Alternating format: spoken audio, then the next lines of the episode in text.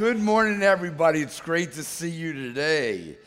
Hey, I, appreciate you letting me skip out last week. That was absolutely awesome.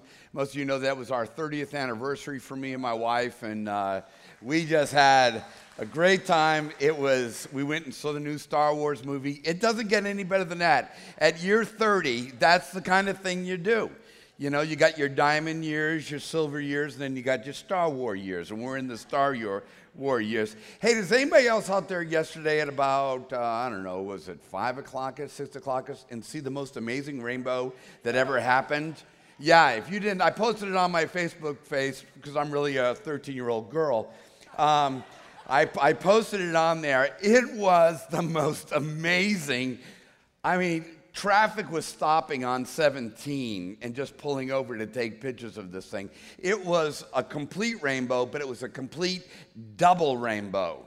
You know, so it, you know, it's just funny when you watch everybody in society, regardless of what our station in life is, stops and is amazed by such a simple thing. It kind of gives hope to, the, to humanity, you know, that we still enjoy these incredibly simple and beautiful things. But um, it was a perfect example of what we've been talking about about arising and shining. And that's what God is talking about for each and every one of us to arise and shine. I love the way that he talked about this kind of beautiful rainbow experience. But God saw the rainbow experience not happening in the sky above us, but rather how we live our lives and, and how it displays and it makes people pull over and notice it and begin to want to be a part of it. Listen to what he said in Isaiah 16. He was talking about you and me, us as individuals. He said, Arise and shine, for your light has come, and the glory of the Lord is risen upon you. For behold, darkness shall cover the earth, and thick darkness the peoples but the Lord will arise upon you, and his glory will be seen upon you. That, you know, the rainbow was amazing. But what's really amazing is when the people of God come alive with the Spirit of God, with His Word and His love and His compassion, and we begin to radiate, and it begins to bring transformation in the middle of, our, of the darkness. So we've been called to arise and shine with the power of the risen Savior in our lives. And, and God wants us to do it right where we are. You know, and what was really interesting is that, you know, I pulled over on the side of the road on 17. I live in Hollywood, living in the country. You know, it's absolutely amazing. And I, and I, and I was looking at it, and I, and I realized that I was seeing it from my angle. But somebody five miles down the road, closer to Charleston, looking back at the rainbow, was seeing as if the ends were ending in a different location than where I saw the ends happening on the rainbow. So what the thing was is, is that this rainbow had splendor regardless of where the location of the individual was observing this rainbow. And, and we begin to really look at our lives. We think, God, I wish I had a different life. Wish I had a different job. Wish I had a different husband. Wish I had a different family, life experience, whatever it is. But God is saying to us that if we arise and shine right where we are, we will see the glory of God in our lives, and it will be beautiful from whatever angle people look at it. People will see it in our lives. So we don't have to become something different. God planted us in our lives so that we could shine out of our lives, in the middle of our lives. I love the way the Apostle Paul said it, and this is a a, a little verse that we'll stay on today, but in Ephesians 5:14, and he was talking to people like us. He says, "Awake, O sleeper, arise from the dead, and Christ will shine upon you." Look carefully then how you walk, not as unwise, but as wise, making the best usage of the time because the days are evil. He says, Look carefully at how you walk. Now, we tend to think of the word carefully as this idea of anxiety. Be very careful, don't fall, you know? And, and that's how we, we tend to preach Christianity that you, on the, you are on the precipice of hell itself all the time. So be very careful about how you walk because you can screw this whole thing up and then that's it. And God's just going to zap you. But that's not what the language actually communicates to us. He says, look carefully about how you walk, meaning look accurately diligently and strategically about how you're living your life. Don't let it just happen as a passage of time, but rather begin to consider and examine and begin to look at with diligence how your life is living how you're going about it, the next step that you're about to take, and, and evaluate the strategy of it. Is it awakening? Is it alive, coming from the dead through the power of the Spirit of God and God's Word? Or is it something that's remaining dormant or something that remains in darkness? And he says, get involved in it. You know, we really want God just to fix everything. And other than the cross and the resurrection from the dead and sending his Holy Spirit, I don't know what more we could ask him to do. I mean, that, that, that's a pretty serious commitment. You know, go to the cross, die for our transgressions, then be buried, remain in the grave for three days, on the third day, rise again. Then, not only that, but then say, hey, listen, guys, just hang out for a little bit. And then all of a sudden, the power of the Holy Spirit falls upon the church. They get empowered. They start speaking in tongues. They begin to see visions, prophecies, healings, and, and all that stuff, and all of which continues even up to this day. I, you know, and I think about this point is when God is saying to the Apostle Paul, He's like, no, it's time for you to wake up. Like he's saying through the, through the prophet Isaiah, it's time for us to arise because the glory of the Lord is here for those who want to use and step into it and diligently examine what's going on in their lives and partner with God. And I think that's what he's saying. He says, make the best usage of the time, or make the best use of the time.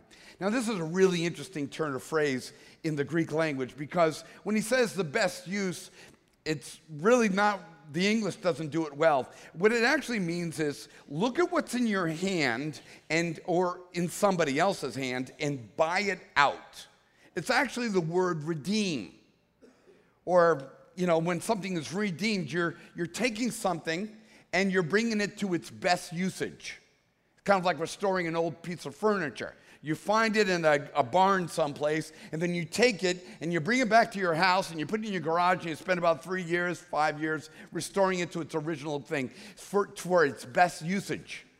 And so, what he says is, as you're, as you're going through your life, begin to examine what you're doing, your strategy of your life, and begin to make the best use of time. Begin to look what's in, in your hand and begin to redeem it to see what is the best usage of what you've got. Take a look at what's in your, in your very hand, not what's in your neighbor's hand or what's in your neighbor's driveway or what's in your neighbor's garage or what's in your neighbor's life or what's in your neighbor's bank account. He says, begin to look at what's in your hand and begin to redeem it. Begin to establish what is the best usage of my life? What is the best usage of the things that, that are in my hand? But I, I love it. He says, making the best use of the time. And when Paul is talking about time here, he's not talking about time management.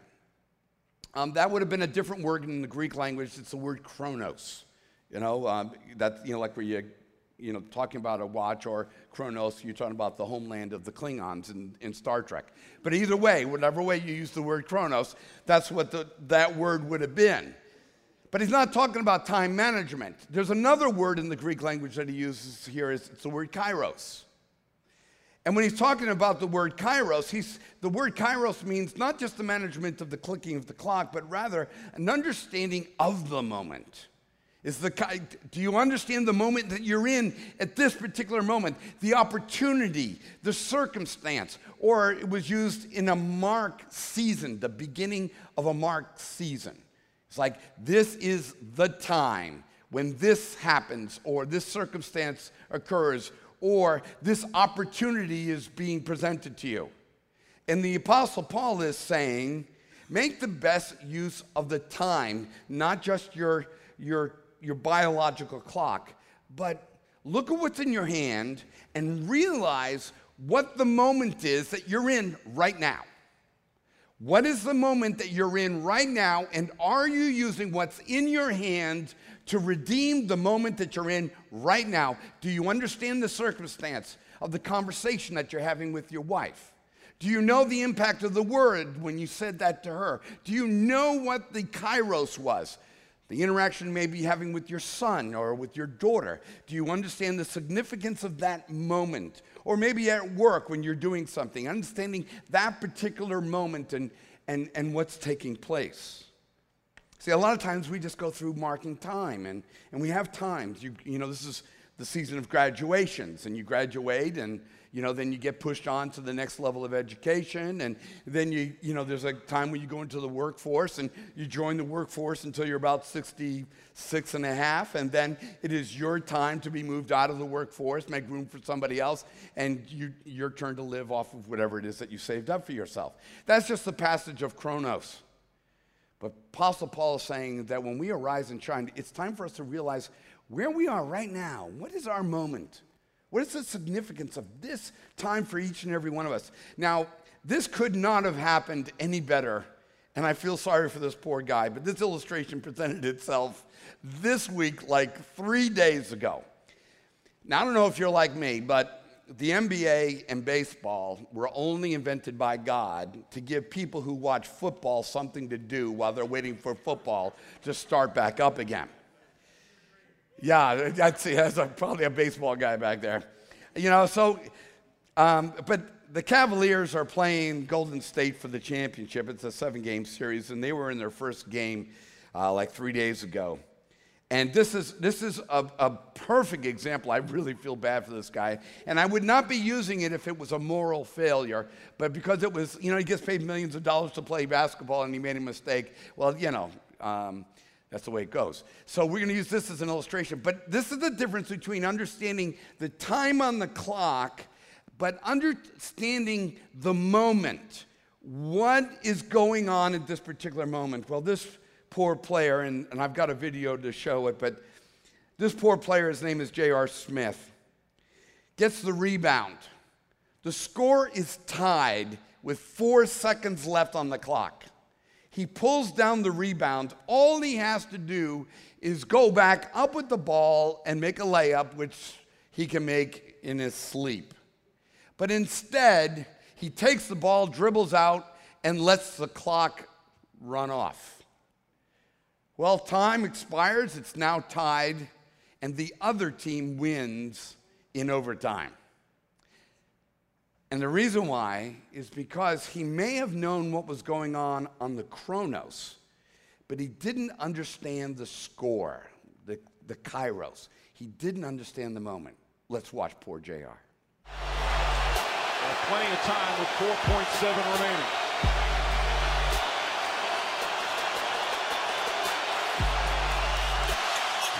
Hill misses.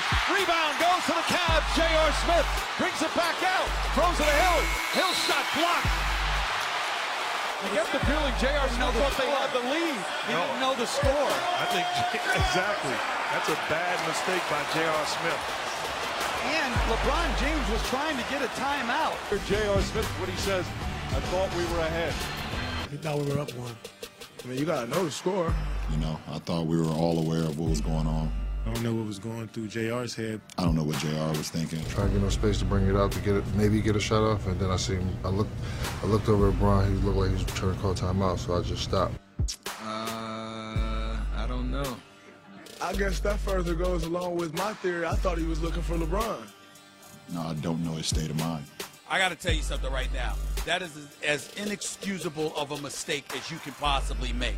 I don't know what to say it is one of the most brain dead, idiotic things that I've ever witnessed. I would have looked for LeBron too. what is he doing? Well, that's J.R. Smith. If I thought we were ahead, then I, I would have just held on to the ball that was found. But clearly that wasn't the case. Did you know if he knew the score?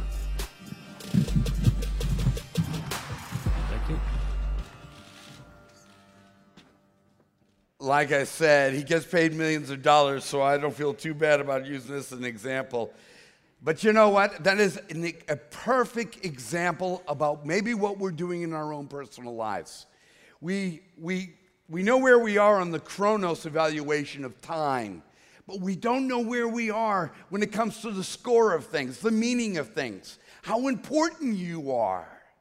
I mean, most dads in this room don't know how important you are.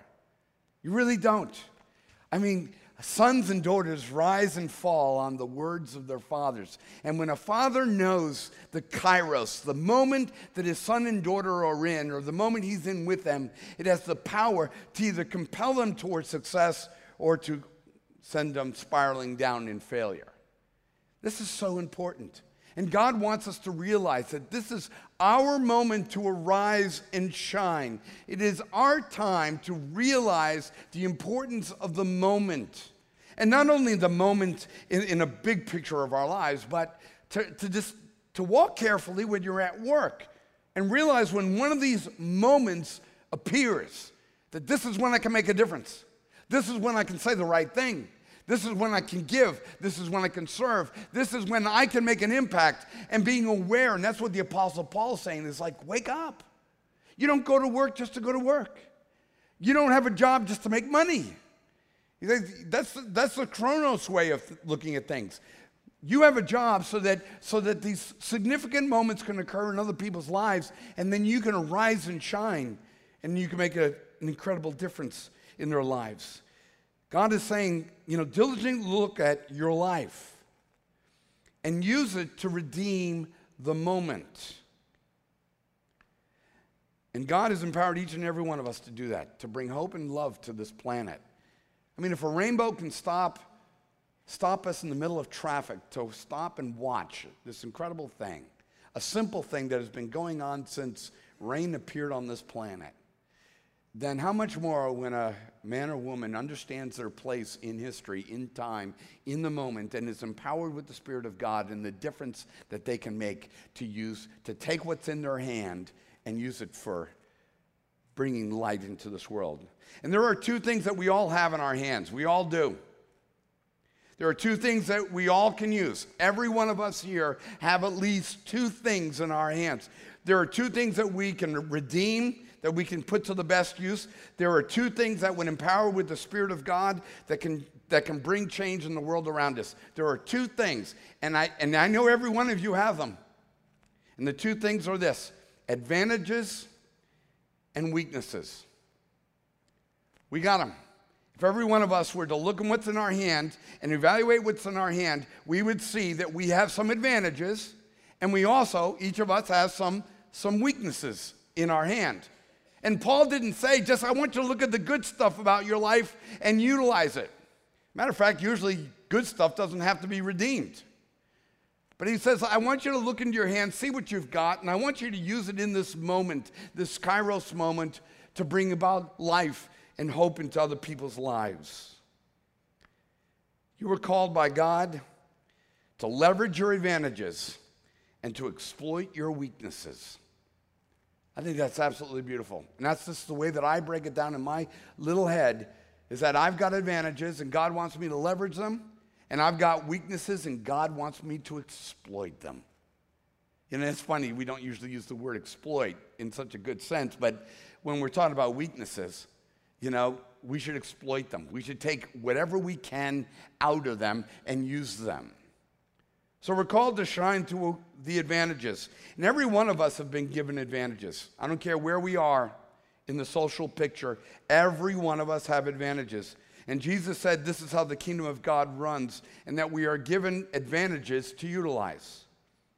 In Matthew 25, verse 14, he started describing how the kingdom of God works with advantages and how everybody has them. And he, and he says, tells this story. He says, For the kingdom of God will be like a man who going on a journey who called his servants and entrusted to them his property. To one he gave five talents, to another two, and to another one to each according to his abilities, and then he went away.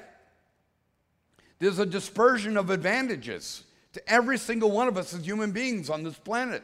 God takes what's of his and he gives it to us, and then he says, Okay, I want you to use this. I want you to take a look at what's in your hand, and I want you to begin to redeem it, and I want you to begin to understand your moment and continue to tell how this story played out.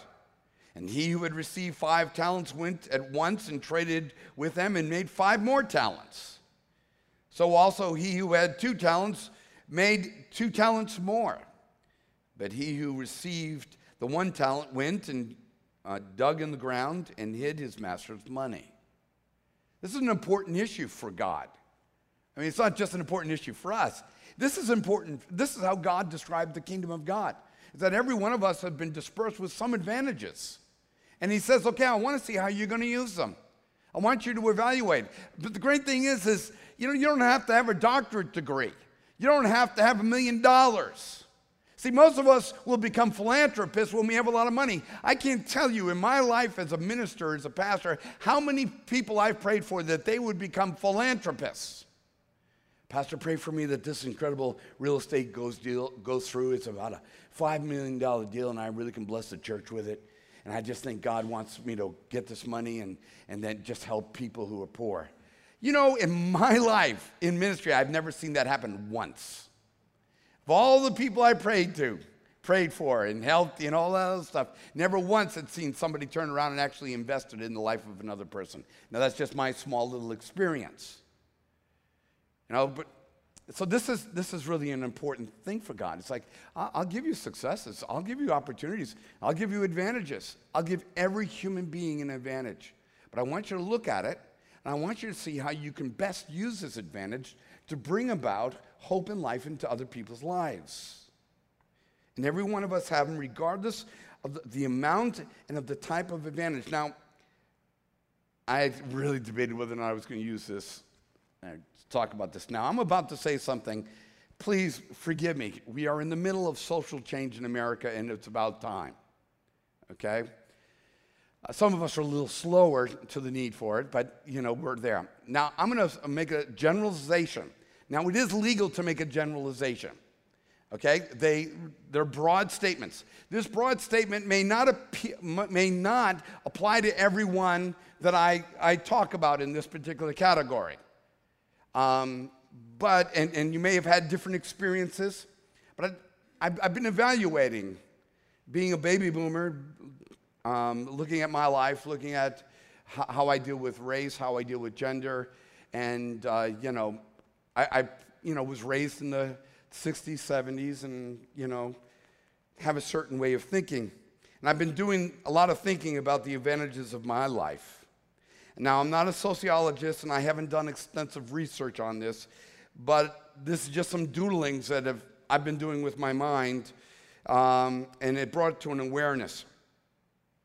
And again, this is a generalization. Your life experience may be different on a very specific, uh, but for a generalization is this that if you were a teenager or a young adult white male, and you were a teenager or a, dun- a young adult white male at around 1974, in the United States, outside of royalty in another country, you might have been the most empowered human subset ever to walk on the planet. Now, I said the word empowered. Doesn't mean smartest, doesn't mean best, but the, the wealth and opportunity of all human history for a particular subset in the history of mankind outside of the royalty of Africa, the royalty of, of uh, Asia, the royalty of Europe, outside of that even smaller subset, that if you were an adult male, if you were a young adult, teenaged white male in 1974, and the reason why I picked 74 was because that was the end of the draft. So I'm assuming that maybe you didn't go to Vietnam. Um, and also, um, I, I picked that time period ending in 1996 because that was when um, uh, daycares were then kind of reevaluated by the Reagan uh, administration and, and things were changing so that daycares could be done for profit, not for social help. So that means the structure of the family occurred. So I, I, have way too much time to think on my own. Okay, that's what I'm. That's all I'm proving right now. But no, what I was saying is, is when I looked and evaluated my life, you know, it's like, well, I didn't become a famous preacher. I didn't become a movie star. You know, I'm not the wealthiest man. You know, I don't have a great retirement. God made me look at it, and He's like, listen, there has not been a subset of humanity that has had more opportunity to shine in the world and leverage advantage than the subset that you are a part of. And the reason why everybody's trying to take it from you right now is because I have ordained it because you have not used it the way that I told you to use it. This is not the blacks have a problem. This is not women have a problem. I would dare say that this is the response of this master in this parable who comes back and finds out that one of his people that he gave a talent to took that talent, used it for himself, and hid it, and did nothing to bring about advantage for other people. What does that master say to him? Jesus tells us exactly, you wicked servant. Now, I, I have to be honest with you, I personally am indicted by this. And I have rearranged my life to see that my house is not my own. That's why we immediately went to foster care. It was like, okay, I am this 1974 teenage kid grown up with the house. I mean, my house has four and a half bathroom, uh, uh four uh, bedrooms in it. It's got uh, what, what, two and a half bathrooms in it, and just me and my wife were living in it because my last daughter graduated moved away. And I remember telling my wife, this is wrong. This is long. And it's like, why? Is it, can't you do that? Yeah, you can do that. But if you're called to arise and shine, if you begin to look at what's in your hand, God said to me, He's like, either you need to sell this house and get a smaller house, or you need to adopt or do foster care. And within one week, we were in the foster care program and we had our daughter. So I, am just telling you, maybe I'm just a few steps ahead of you in this awareness. Maybe I'm just a few steps in what Paul says. I have awoken, and the Spirit of Christ has raised me from the dead, and now I'm beginning to evaluate. A lot of it's happening because I'm, I'm about to turn 60. I know I only have maybe it's so crazy. I only have about 25 more turkeys I will eat in my lifetime. I will eat on, I will only buy maybe 20 more Christmas trees in my lifetime. You say, man, you're morbid. No, I'm looking at what's in my hand. I'm carefully, accurately examining my time, and I'm going to walk with Kairos in it instead of Chronos governing it. And I think that's what God's calling all of us to do. And I tell you what, if we begin to look at the advantages, maybe you're not some, uh, uh, uh, you know, white guy that was a teenager in 1974. Uh, and maybe because you weren't a white guy and a teenager in 1974, that's been your excuse not to use your advantage. Because remember, to each of us has been given different talents. To each and every one of us has been given, and, and God wants us to know, wants us to ask ourselves the question what's in our hand? Yeah, you don't have the advantages of him or of her, but you do have an advantage. And I'm going to hold you responsible for the advantage I've given you. So, I, like I said, it was a pretty big generalization.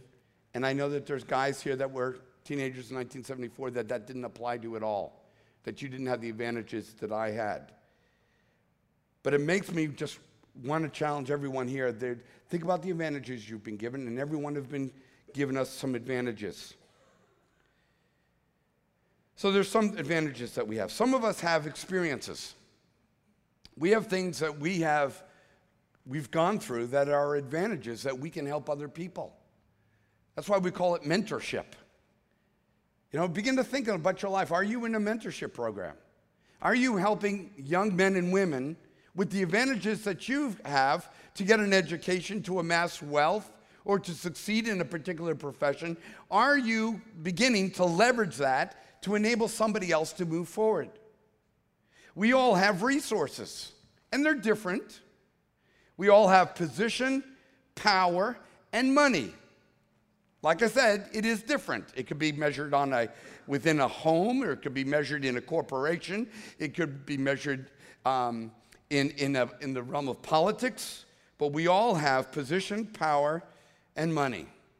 And God wants to ask us: Have we woken up with that? Have we begun to realize? Have, you, have we redeemed that? And I had an example yesterday, and I didn't write this sermon yesterday, but I inserted it in there. I just want to let you know I am doing my job. Um, but this moment was so, so incredibly powerful. Um, like I said, I live in Hollywood, and um, there's a Circle K just as you're turning left to go into 162, and, and it's a beat up Circle K. It's a Circle K that you may not want to go to at 1 a.m. in the morning, um, but it's, it's the closest store to my house, and I had to go out and get something. And uh, So while I was in, inside the store, the woman wor- working behind the cash register, I don't know how much money she gets paid to work at a Circle K, but she was working behind the cash register and I was waiting in line. And, and then um, all of a sudden, this old gentleman walks in. And I mean, he, he was, he was walking like that. Just, I heard somebody laughing. yeah, you're going to be walking like that one day too, okay? So, so it's like uh, he was just walking like that. He had a white shirt on, black pants, some nice shoes, and a tie on. And he was just walking, but he was so old. And then I heard the cash, the lady behind the cash register look over here and said, Mr. Chris, you left your change here on Thursday. And he's like, Yes, ma'am, I did. And she went over and she had this little envelope where his $6.34 she had put in an envelope for him. He had walked out of the store on Thursday, forgot his, his change.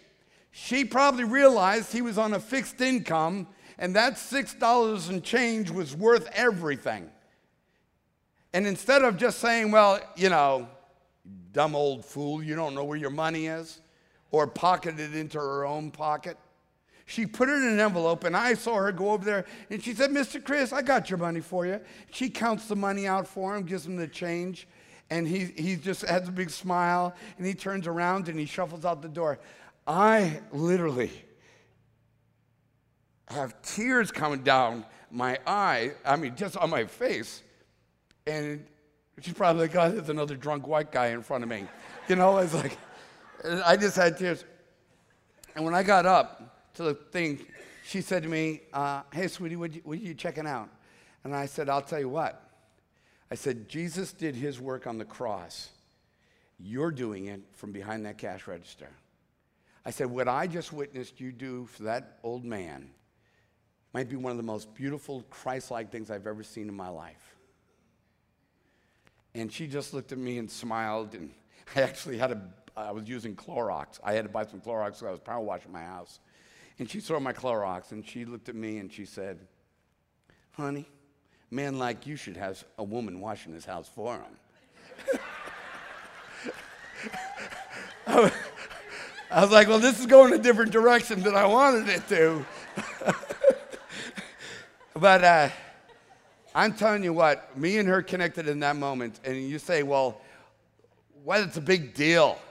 That's nothing compared to, you know, building some new technology or being the president of the United States or being a millionaire. What I saw was a woman understand what she had in her hand, understood the kairos moment, and, and she shined like the most beautiful rainbow I had ever seen in my life.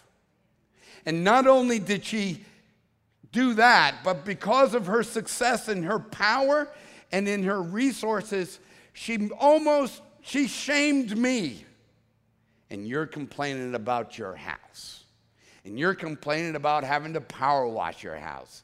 And you're complaining that you don't have a big enough 401k.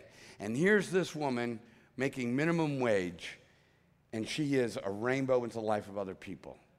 So I don't care where you are. You may not be, in the words of Foreigner and their song in the 1970s, you may not be a dirty white boy, but you know what? You have been given an advantage by God, every single one of us. And God wants you to use it for His glory, to radiate into other people's lives. We all have talents, things that we can do, whether it's working, you know, with our hands or whether it's lifting stuff or whether it's, you know, resources of the mind or education. We all have talents and we all have spiritual gifts. And God wants us to discover them as we awake, as we begin to allow the Spirit of God to, to move in our lives. He, God wants to give you spiritual gifts. He wants to begin to share things with you dreams and insights and revelation. He wants to give some of you the gift of healing. He wants to give some of you the gift of, of teaching. He wants to give some of you the gift of uh, visions and dreams and all this stuff. You say, wow, why would God want that? It's because He wants you to be a light in the middle of the darkness for other people. He wants you to let them know that that He loves them and He cares and He knows exactly where they are. And like advantages, we all have weaknesses. I mean, that's the two things we have in our hands. We all have weaknesses. And I know it sounds crazy, but the resurrection of Jesus reminds us that the worst can be redeemed with the power of God. And we're not a group of people who avoid our weaknesses. At least I hope you don't. 2 Corinthians 12, the Apostle Paul was faced with his weakness, and he's calling out to God. Three times I pleaded with the Lord about this, that it should leave me. But the Lord said to me, My grace is sufficient for you, for my power is made perfect in weakness. Paul got a hold of this and said, Therefore, I will boast all more gladly of my weaknesses, so that the power of Christ may rest upon me. For the sake of Christ, and that I'm content with my weaknesses. You know, for when I am weak, then I'm strong. And I know some of you are like, um, you know, you share too much about your life from the pulpit. You share too much about your weaknesses. It's like, no. I'm supposed to look at what's my hand. I find advantages, I try to use those. I find weaknesses, I try to use those. It's a real advantage for me to share my weaknesses because then power inhabits the weakness. I get to redeem it as I begin to use it as a shining. And a lot of people see this as, as absolutely crazy. For instance, when you have a weakness of um, you're needing someone else's help and asking for help, you say, well, how can that be a shining?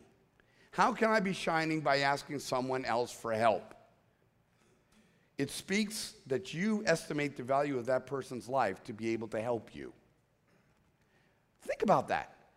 I don't ask for help because I'm proud, not because I'm capable, but because I'm proud.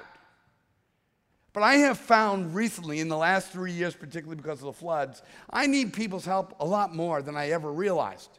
So when I, as a pastor, go up to somebody and say, listen, you know, I mean, just imagine this. In my situation, I come up to you and I say, listen, I'm really having a hard time. I'm going to need you to, could you pray for me? Wouldn't you be like a little shocked? Wait a minute, the pastor of the church just came up and told me he's having a hard time and he asked me to pray for him. You know, what does that say about you? Well, what it says about me is I'm weak, but what it says is that I think you got it. And I think you got it better than I got it right now. And I need you to help me. Now, what does that make you feel like? Yeah, stupid pastor, of course I'll help him out. You know? By me revealing my weakness, I can empower other people by asking them to help me. Wow. So, what should happen to the pride of looking like you could do it yourself? Kill that stupid thing because it's robbing you of your shining. Another way, by revealing your weakness, you're, you're needing forgiveness of another person, dares that you live with humility and invites them to begin to confess and to dare to show weakness. Another way is that your willingness to share your failures inspires others to rise up with their own. I had a really good friend. You know, he's still a good friend, but I had a really good friend, and I went through a divorce 30, you know, like three years ago. And I remember going through that divorce, and this friend was there, and he helped me, and he was there for me, helped me. I was a single parent, and helped me know all that of the process. And it was about like 15 years later, I found out that he had gone through a divorce. And I remembered how angry I was. That when I was going through this hard time, even though he helped me, is that why didn't you tell me you had gone through this? Because it would have helped me survive better if I had seen you now years beyond your divorce and now successful in a new marriage. It would have helped me to have known that you had gone through this because I was too embarrassed to share it with you. When we don't reveal our weaknesses to other people, we are robbing them of the hope of success. Really, I mean, it's so I got weak. So that's why I ended up like the Apostle Paul in this one area. I ended up like the Apostle Paul. I will boast in my weaknesses. Why? So that I can coax you out of your weaknesses. So that I can get you to dare to admit yours. You don't have to hide from them any longer. I think this is my greatest gift. When it's all said and done, it should be put on my, on my tombstone or whatever it is um, that. Um, I gloried in my weaknesses. I think that's the I think that's my best gift to the world is my weakness. That's why I love King David. That's why I love Gideon and Samson. Because, not because they were heroes, but because they failed in the Bible. I love the guys who fail in the Bible because I want to see how they got up. Because I need to see their failure. And David was a doofus, and Gideon was a chicken, and Samson was a lush. Those are three really good guys I need to watch. How did they mess up, and how did they succeed after their mess ups? So you have that power to inspire somebody. Stop hiding in your weaknesses as if it speaks something bad about you. So we don't wait for the rich people to fix the world. And we don't wait for the perfect people to do it. And we don't wait until we are fixed to do it. If that's what you're waiting, is that, you know, it all gets fixed, it all gets equalized, it all, don't worry, it'll never happen. We look at what's in our hands and give it to God and ask God to redeem it in this moment. That's what we got to do. I don't got to look over there and see what's in somebody else's hands. Look what's in your hand, and every one of us have something. Give it to God. This is what the disciples did. They had 5,000 people, hungry people, sitting right in front of them. And Jesus said, Feed these people. And they're like, How are we going to do this? We only have seven loaves. This guy had a loaf, they had a loaf. They even took some food from some poor little kid who had his lunch bag from his mom. And they grabbed that. They said, How are we going to feed so many with so little? And they gave it to Jesus. Jesus blessed it and then said, Go feed the people. Say, don't worry about how much you got in your hand. Just take what you got in your hand and give it to God. He'll bless it, and then He'll give it back to you so that you can feed the people of the world around you. This is what happened with Moses.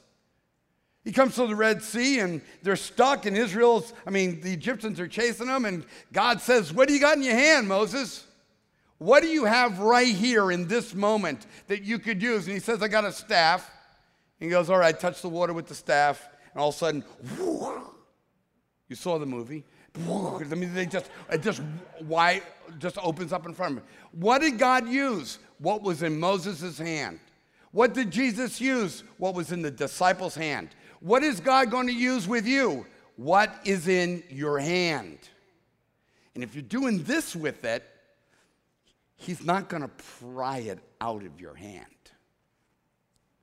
But He's going to ask you what you did with it. So as we enter into this moment, moment I just want you to realize your life has got incredible value. It's got resources. And maybe you're angry at the 1974 crowd. I get that. I understand that. I'm a little disappointed, and I'm doing my best to change that. But let's get our eyes off of that and begin to look at what we got in our hands. Each and every one of us have in our hands. Because God can change the world with it if we're willing to arise and shine, to awake, O sleeper.